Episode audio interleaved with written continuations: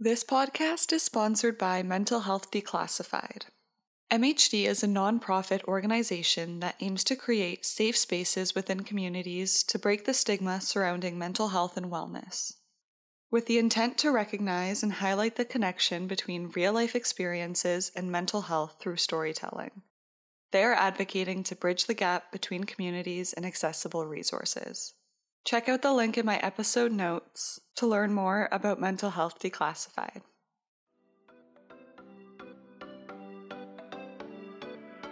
Hey, welcome to The Revolutionized Mind, a platform about all things mental health.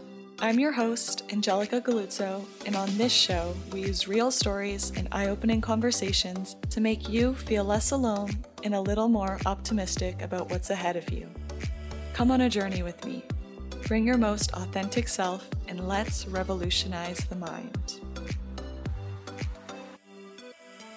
Reforming society, repairing your mentality, restoring your life. This is the Revolutionized Mind. Hello, everybody, and welcome to episode 75 of the Revolutionized Mind.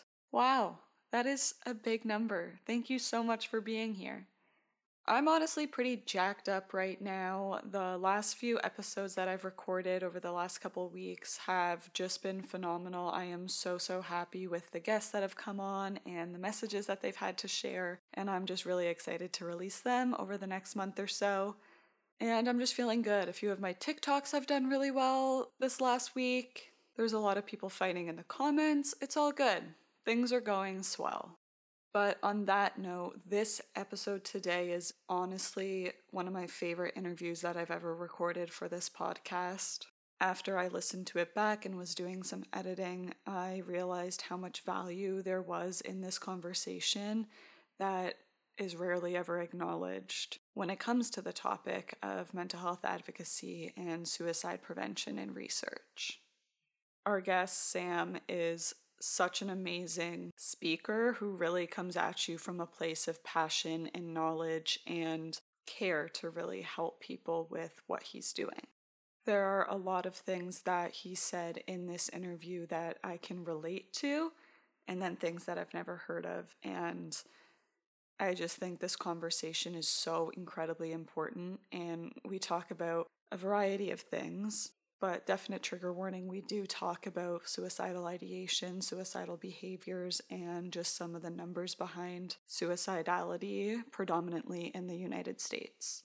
So, I encourage you to just take a quick second now to check in with yourself, see if this is content that you can consume right now. If you're not in a good headspace, this can be an episode that you save and come back to when you are. But truly, if you've ever battled suicidal thoughts, there's a lot in this episode that I think will really hit home for you. And I know it's not the same for everyone, but we talk about some things that are really not understood by a lot of people outside of those who have been directly affected.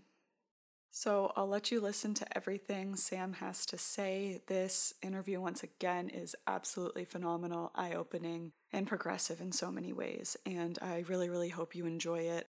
And if you do, feel free to send this to, I think it can benefit lots of mental health advocates out there. Send them this episode. Let me know your thoughts. Reach out to Sam, whatever avenue you want to take. We just really hope that this has a really big impact on people. So, thank you so much for joining us here on The Revolutionized Mind, and I hope you enjoy.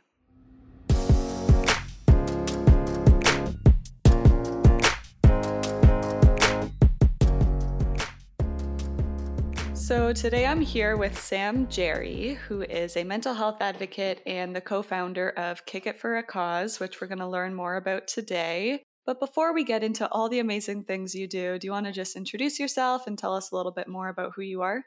Absolutely, yeah. So my name is Sam Gerry. Uh, I'm 21 from Woburn, Massachusetts, uh, in the United States, which is about 10 miles north of Boston.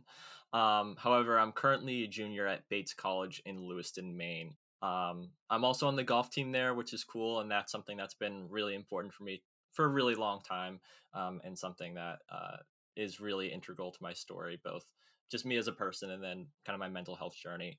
Um, but kind of as you alluded to, most people know me uh, for my work in the space of suicide prevention and also in mental health advocacy as well. Nice, fellow student athlete. Welcome. I feel like we have a lot of unique experiences that we can relate to on that regard. Absolutely. Perfect. Okay, so I really want to talk about your mental health advocacy journey because I know you've been in this space for some time. So can you tell us like how you got started, what that's looked like for you over the years? Yeah, yeah, absolutely. So, fortunately, unfortunately, um, my mental health advocacy journey really started as a result of my own personal experience. Kind of going back to this idea of me playing golf, back when I was in eighth grade, kind of making the turn into my freshman year of high school, um, I was really, really into golf, admittedly more then than I am now. And I remember waking up one morning and feeling just kind of different. Um, you know, I wasn't as passionate about the game as I as I had previously been, and at first I had assumed it was burnout, and that kind of made sense. Um, you know, I was playing every second of every day, and every moment that I wasn't playing, I was thinking about the game in some capacity. So um, it all kind of seemed to add up, and uh, I decided that I was going to try to let it simmer. Um, unfortunately, that did not work, and it really kind of blew up in my face and turned into pretty intense suicidality. Um, and at that point, that was when I kind of realized, oh, okay, maybe this isn't burnout. This is something more serious. Um, fortunately, I was able to get help from my parents and a, a licensed professional, but um, after that time, after seeing a therapist for a while, I, I didn't really do too much with my story. Um, it wasn't until my sophomore year until um, a fundraising campaign opportunity was presented to me, actually through one of the golf organizations that I played for called the uh, American Junior Golf Association or AJGA. And with that fundraising opportunity, um, I supported the American Foundation for Suicide Prevention, which is, I believe, the top uh, suicide prevention nonprofit in the country. And I also decided to share my story for the first time. And admittedly, I was probably a bit too brash and a bit too open, um, but it kind of blew up in a really, really good way. And, and that was exciting to see. Um, at first, it was picked up by um, golf media. So I was interviewed uh, for Golf Digest, which is one of the top golf magazines in the world, and was interviewed by NBC's uh, Golf Channel, which was really really exciting. But it wasn't until a couple of a couple of months or a couple of years after that until I was really kind of embraced by the mental health world more broadly, or um, not necessarily. I think maybe embrace is the wrong word, but um, before I really decided to pursue pursue that side of things. Um, at first, I kind of enjoyed being in this bubble of golf, and it wasn't until um, you know, sometime after that, I really decided to break out of that bubble and and pursue mental health more broadly. So that's um, that was what kickstarted the advocacy journey, and I've been so incredibly fortunate to have so many opportunities to do, um, you know, different podcast interviews, TV interviews, um, news articles, all that good stuff. Um, as you alluded to earlier, um, in 2019, I started a charity kickball tournament called Kick It with a buddy of mine from high school. His name's Noah Dollywall um, which we've now turned into a nonprofit. Um, I've also been really fortunate to be able to work closely with uh, organizations such as NAMI, which is the National Alliance on Mental Illness, um, the American Foundation for Suicide Prevention, uh, the AFSP, and also I was recently just honored by Mental Health America as the recipient of the 2022 Empower Award, which was really, really cool and really special to be able to um, accept that and give a speech in, in Washington, D.C. Um, while I'm still really heavily involved with mental health advocacy now, um, admittedly, I'm much more into research, um, which I would be happy to, to touch on a bit later. So, um, admittedly, making a bit of a step out of advocacy and into research, I guess, a, you know, they're they're so intertwined to where I would never really be leaving advocacy entirely, but um, definitely my priorities have switched up a bit.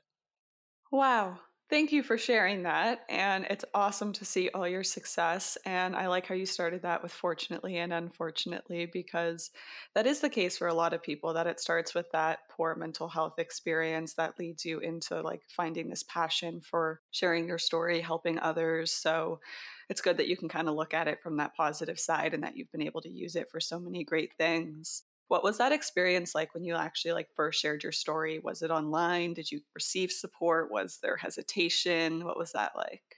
Yeah, admittedly at first it was it was pretty terrifying. Um I think largely because I was I was really jumping into an unknown. Um to that point, I had never seen anyone share their story in the way that I had, or really share their story, period. Um, you know, I never had any formalized mental health education throughout school. So this was really kind of a first for me. Um, and I was really, really, really lucky to have a community that really embraced me um, in Woburn, which is, as I mentioned before, is where I'm from.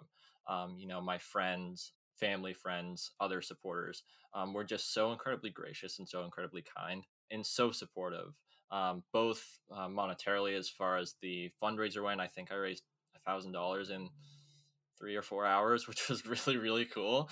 Um, I don't, I still don't think I've done that well since um, as far as fundraising goes, but but even more importantly, just showing that people do care, um, and that was something that I I wasn't sure if that was going to exist, um, and it and it did. So while at first it was really really scary, um, the initial support and kind of outflowing of of love from people was was really special and um, really kind of motivated me to to do more and pursue this more seriously.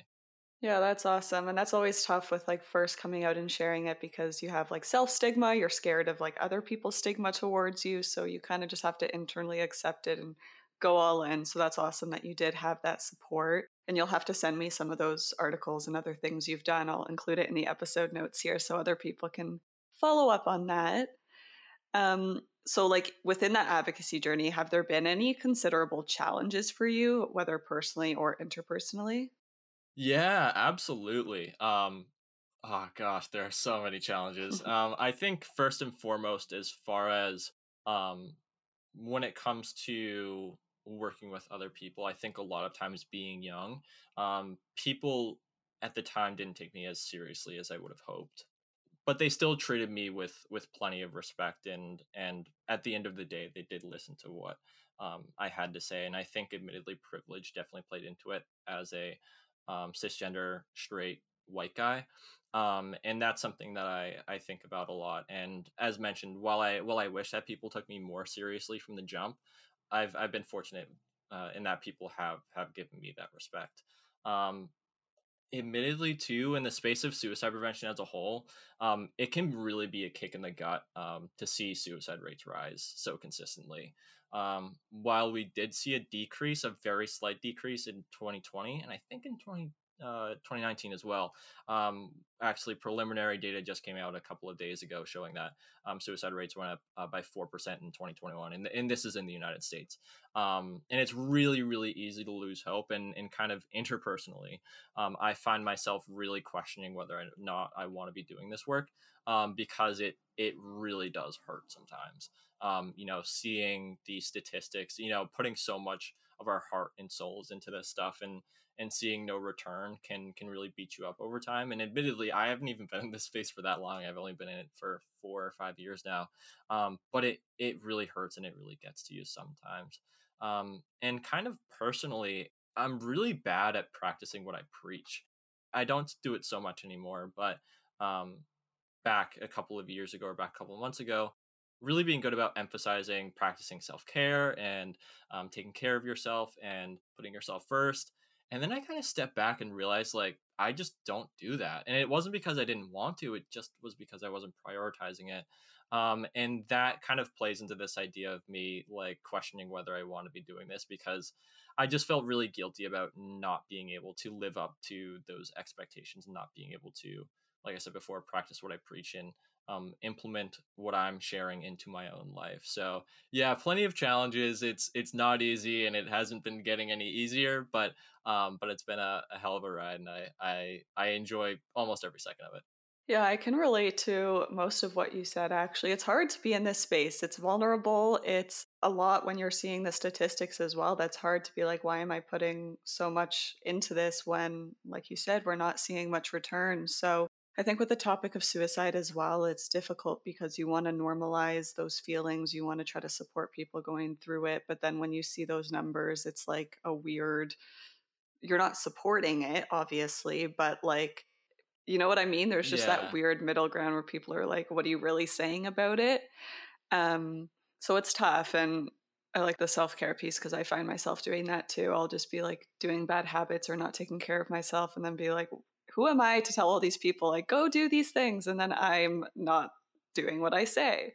Um, so that can be tricky as well, just because life in itself is obviously really, really hard. Um, and to keep up with your mental health is a challenge, especially as things are constantly coming and going all around you. Yeah, absolutely. And I really like that that phrase I got there. And you're we're kind of stuck in a tough middle place where um, you know, unfortunately rates are going up. We're not practicing what we preach. Um, obviously that's eh, maybe something that not a lot of people know, but um, you know, there have been people who have reached out to me and said, "Oh, you know, why are you doing this? Um, why are you emphasizing all this stuff if the rates are going up? Uh, clearly, what we're doing is not working." And um, it, it can be really really frustrating and i agree with them wholeheartedly. Um, so yeah I, I, definitely agree. It's a, it's a really tough middle place to be in sometimes and it's hard to work through that. It like i said it's really easy to lose hope and it's it's really easy to lose sight of of the objective. Um, but at the end of the day i, I think it's it's most certainly something that's that's worth pursuing and something that I think we will be able to do better at. Um, I definitely don't believe that we'll ever be able to get to a point of zero suicide. Um, I think just because of the social nature of suicide, but I I do think we can do better, and it's within grasp. We just need to make some some large scale changes. Absolutely. Um, so expanding on that a little bit, I know suicide prevention is your main focus in your Instagram bio. Um, so, what does that term actually mean to you? And what are some things that you think we could be doing better in this regard? Yeah, yeah, absolutely. So, as mentioned previously with my own experience, suicide prevention for me is personal. Um, the the things that I have felt, or just experiencing suicidality personally, really changes your perspective on on the idea of suicide prevention as a whole. And really, for me, I knew as soon as I was coming out of that initial phase of suicidality that this is something that I wanted to pursue personally. Um, and I think that, you know, there are so many things that we can do better um, in this space, but I think there are two that really stick out to me. Um, one that's on a larger scale and one that's on a smaller scale. Um, on a larger scale, I think means reduction is huge. And what means reduction means is essentially just removing um, means of ending one's life so in the United States here, um, 60% of all gun deaths in the United States are suicides, um, which is really surprising considering how much of the gun violence discussion um, revolves around homicides and mass shootings. And obviously, while all of those are incredibly important and cannot be ignored, it's really fascinating. Um, fascinating is a funny word to use there, but fascinating to see how much firearm suicide gets neglected. Um, and kind of to that point as well, not necessarily with firearms, but um, actually a recent study just featured by the American Foundation for Suicide Prevention highlighted how banning pesticides um, in Taiwan actually decreased suicide. Um, so the kind of the the take home point here is that finding a way in which we are able to take guns out of vulnerable individuals' hands, and I am not in no way proposing that. Uh, we enact some sort of total gun ban. I am not in the space of public policy. I don't know enough on that end to to make a definitive comment on it. But whether it be um, safe storage, that's something that's been a, a, big target for suicide prevention initiatives lately, um, or something of the sort. You know, background checks, that kind of stuff. Um, really making sure that individuals who are at risk for suicide do not have access to a gun. Um, I think that's something. Probably, if there's one thing that would um, be able to decrease suicides the most. I truly think it will be that. Um, and a lot of people bring up the point, and um, very understandably so, that it, you know if you ban firearms or if you get rid of firearms, um, these individuals will just find another method. Um, they'll find another way of of uh, ending their own lives. And interestingly enough, um, the research shows that this is not true. When you take away, especially uh, or specifically in the case of firearms, people are not more likely to um, seek some other form or some other method of, of killing themselves, which is really fascinating and, and really encouraging, showing that, um, you know, by banning these, or not necessarily banning, but reducing these methods amongst those individuals, we could actually make a dent in this. The problem is there's no general consensus about what should be done about the current um, firearm death epidemic, for lack of a better term, and um, it's so incredibly political that you know where do we even begin? Um, on a smaller scale, I think one thing that we oftentimes tend to overlook is that we do a really bad job when it comes to treating individuals with suicidal thoughts like they're human. Um, we oftentimes suicide and suicidality is automatically associated with crisis. Um, they hear that someone's suicidal and we're like, oh, we have to send them to an inpatient or outpatient hospitalization program. Um, when this n- isn't necessarily always the case, I think in a lot of cases, absolutely. Um, but at the very least, we should be at least slowing down, having a conversation with these individuals, and then discussing the next steps. Um, and the reason why this is so kind of close to me is I, I have experienced this personally. Um, I remember back in 2020, um, just before the pandemic. So um, the pandemic didn't play into any of this, but I shared that I was suicidal with my family and guidance counselors at school. Um, and I remember it, it was just chaos. Um, I remember really any um, any autonomy that I I had beforehand was pretty much stripped from me. Um, you know, I, I wasn't able to drive um, uh, to work or anything like that. Um, I was immediately uh, sent to be placed into an outpatient hospitalization program, which I ultimately went to. Um, I was actually pulled out of my classes, and I had to do all of my work for a good week, week and a half in um, in the guidance counselor's office. Pretty much stripped of all autonomy that I had, and it, I didn't have any input as far as my treatment went. Um, and that was something that was really scary, and it really it really pissed me off and if anything it made my suicidality worse than better um, so really just making sure that you know we're we're treating these people like they're human. We're we're giving them um, we're giving them the opportunity to choose their treatment um, and also really just allowing them to live their lives. While there are certainly cases, and, and there are many cases of or instances of suicidal individuals being in an immediate crisis, um, there are also many that are not. And I think it's a you know it, it can get really really tricky. There's a lot of gray area there, and where do you draw that line? And um, what if someone harms themselves if we were to give them more autonomy? You know, it's a it's a really really complicated um, complicated definitely not a one size fits all answer uh, but it's something that really should be considered, and I think something that we've been neglecting for a very long time. I absolutely love your answer, both of them. Um, for speaking to the second one, I think that is something that a lot of people struggle with. And I think the definition between like passive suicidal ideation and active suicidal ideation is something that a lot of people outside of this space don't understand. Um, so, just as a brief definition, like passive is when you may have suicidal thoughts or tendencies, but you're not acting on them. You don't have a plan in place, but you're still having those thoughts. Uh, where active is actually you are acting on those thoughts, whether that's self harming or using methods to actually harm yourself. Um, so the passive piece is, I think, much more common. Um, and that's where that gray area comes in because how much do you really let slide before you take action? When is it actually deemed a crisis? Um, so I really appreciate you speaking to that because I think for me personally, most of it has been passive. In the past, it was active. Um, but even still to this day, I will struggle with passive thoughts. And it doesn't mean I'm in crisis. It doesn't mean I need to be shipped off to a hospital. But sometimes I just need to say to someone, like, I'm having these thoughts, not doing the best. Like, I just need support, isolation, whatever it is that I feel in that moment. Um, but actually being able to speak about those thoughts and not fear, like, the negative repercussions that come with it when you often do speak about that. So I really like that part. Um, and then the first part about the firearms is really interesting because you don't often hear about that in this suicide conversation. And I think it is a little bit different here in Canada compared to the States, um, as guns are not legal here to own.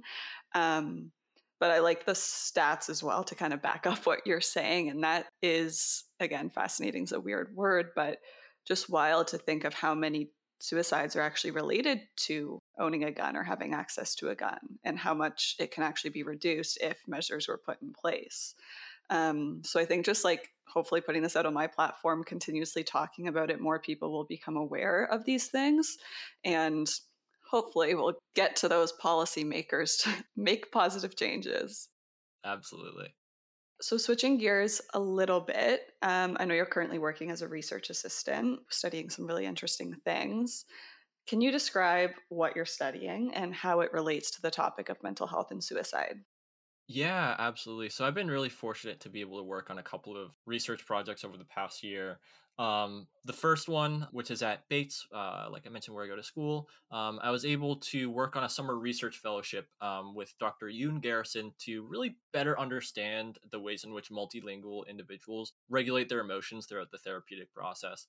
Um, and one really interesting finding through our literature research um, is that these individuals oftentimes regulate their emotions through language switching. It's also called code switching.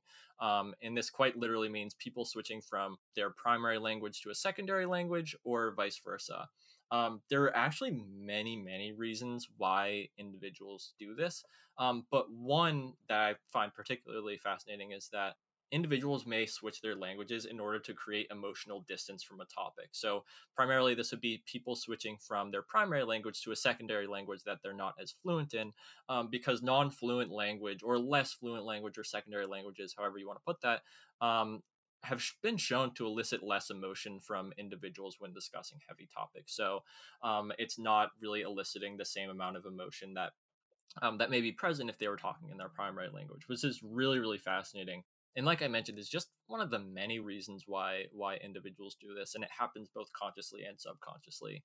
Um, another research project or research projects that I've been working on is that I've been working as a remote research assistant at the Hamilton Lab at Rutgers University under Dr. Jessica Hamilton, um, who has been uh, just an awesome support and awesome kind of advisor, for lack of a better term. Um, essentially, the objectives of the lab are to really better understand how social media use and sleep patterns affect teen mental health, including suicidal thinking and behaviors, um, which is really really cool and really really applicable these days, especially with um, with COVID impacting how much teens are using social media, and additionally, um, what times they're going to bed and what times they're waking up.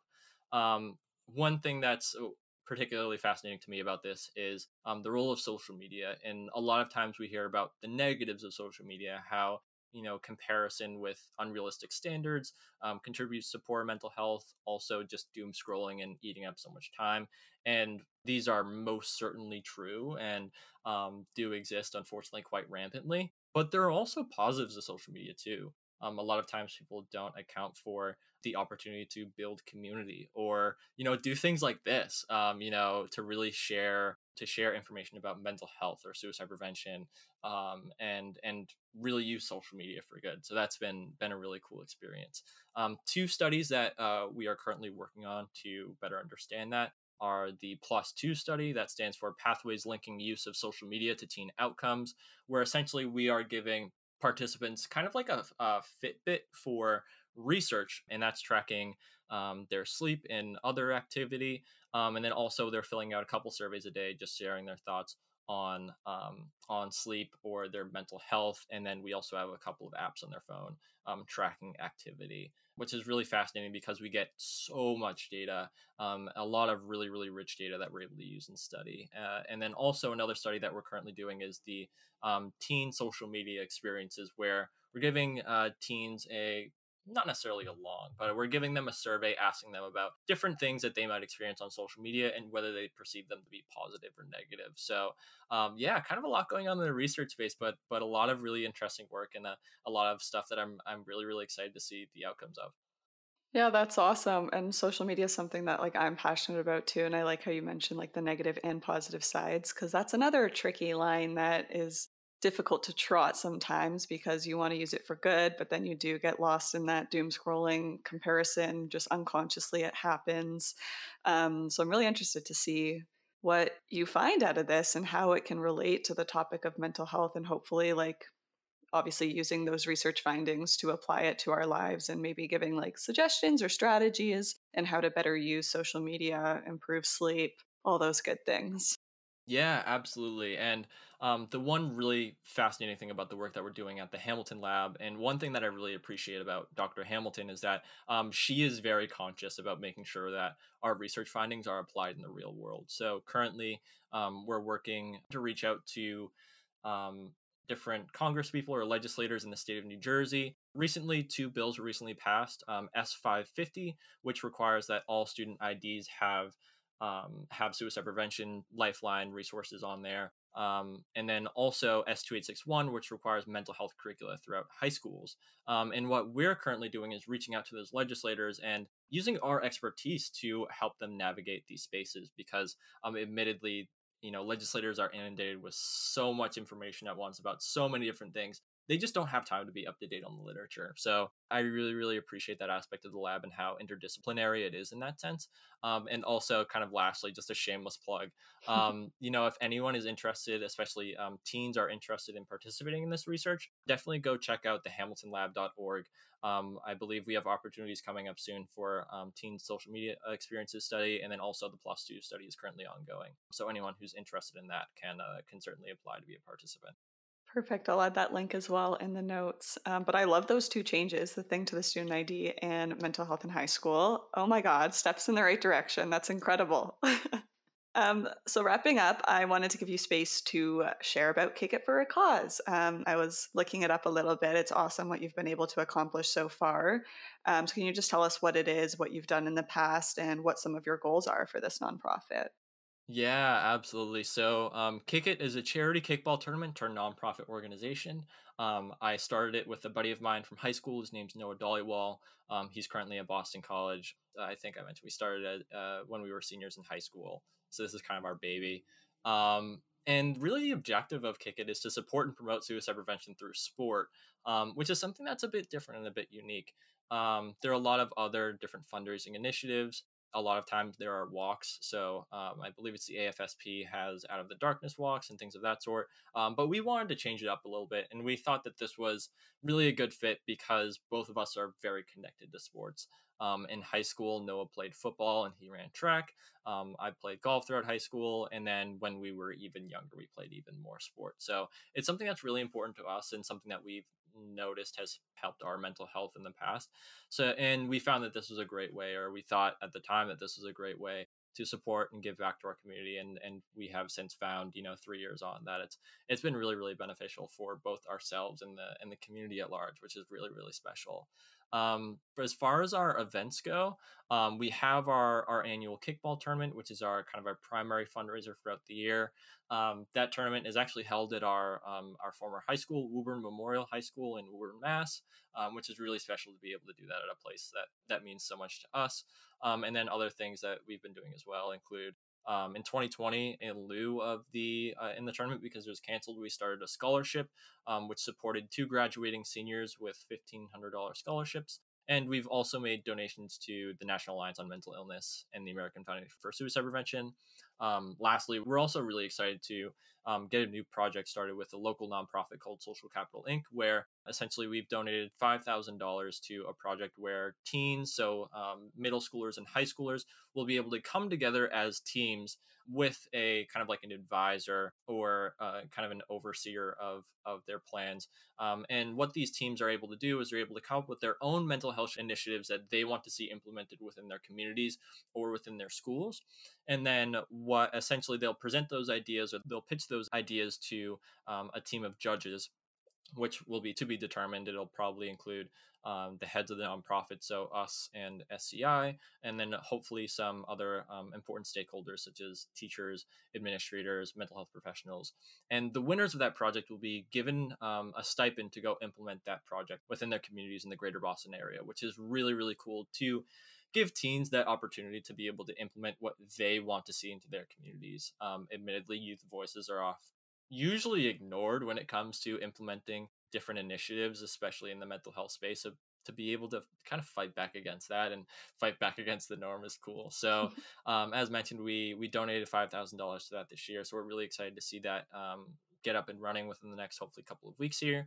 Um, but overall, throughout all of this, this past the past three years, um, we've raised, I, I, believe, a little over thirty thousand dollars, which is really cool. Um, obviously, compared to some of the bigger nonprofits, it's not a lot of money, um, but it's enough to make a difference, and it's it's really special to be able to give back in that capacity. So yeah, it's it's been a blast, and I'm really excited to see where we'll be able to take it. 30,000 is amazing. What the heck? Celebrate those little wins. Good for you. That's awesome. Um, and I love that initiative. Uh, giving youth a space to share what they see in their community is so important because obviously, like you and I specifically, we went through our struggles a few years ago and now we're like in this space. But what we knew back then is different than what youth are facing now. Um, so to hear directly from them, see some new challenges that come up for them in this age, which is not too different from ours, but it still um, has its differences. So to just kind of give them space to say, this is what we see as a problem, this is what we would like to see changed, um, and to pitch that, that just like builds a ton of great skills as well. So that's a great project. Good for you. thank you. Thank you. Um, well, Sam, this has been incredible. I definitely learned a lot today. So thank you for sharing that. Um, everything you've done since the beginning of your mental health journey has clearly been very impactful, um, both for yourself and for others that you've shared your story with. So thank you for everything that you do. And I hope you continue getting amazing research. Thank you very much for having me. I appreciate it and I had a blast. Sam, sincerely, thank you so, so much for coming on TRM and for sharing everything that you did today, both your personal story and research statistics. I think they paint such a great but also sad picture of the reality of these statistics and the real world implications that these things really have on people. I think everything you do and all the passion you put towards suicide prevention, research, advocacy, all of it is so inspiring and something that I know is just going to continue having an impact on people. I don't have too much else to add other than I just hope that some of these things made you think, made you reflect, made you feel seen, validated, whatever you got out of this episode. I really, really hope you all really see the value in it like I do. So, again, if you enjoyed this episode, feel free to send it to a friend, subscribe, leave a rating and a review. You know the deal. It really means a lot to me and helps the show grow. So, thank you so much for doing that. And I hope you have a lovely rest of your day, and I'll be back with another episode next Friday.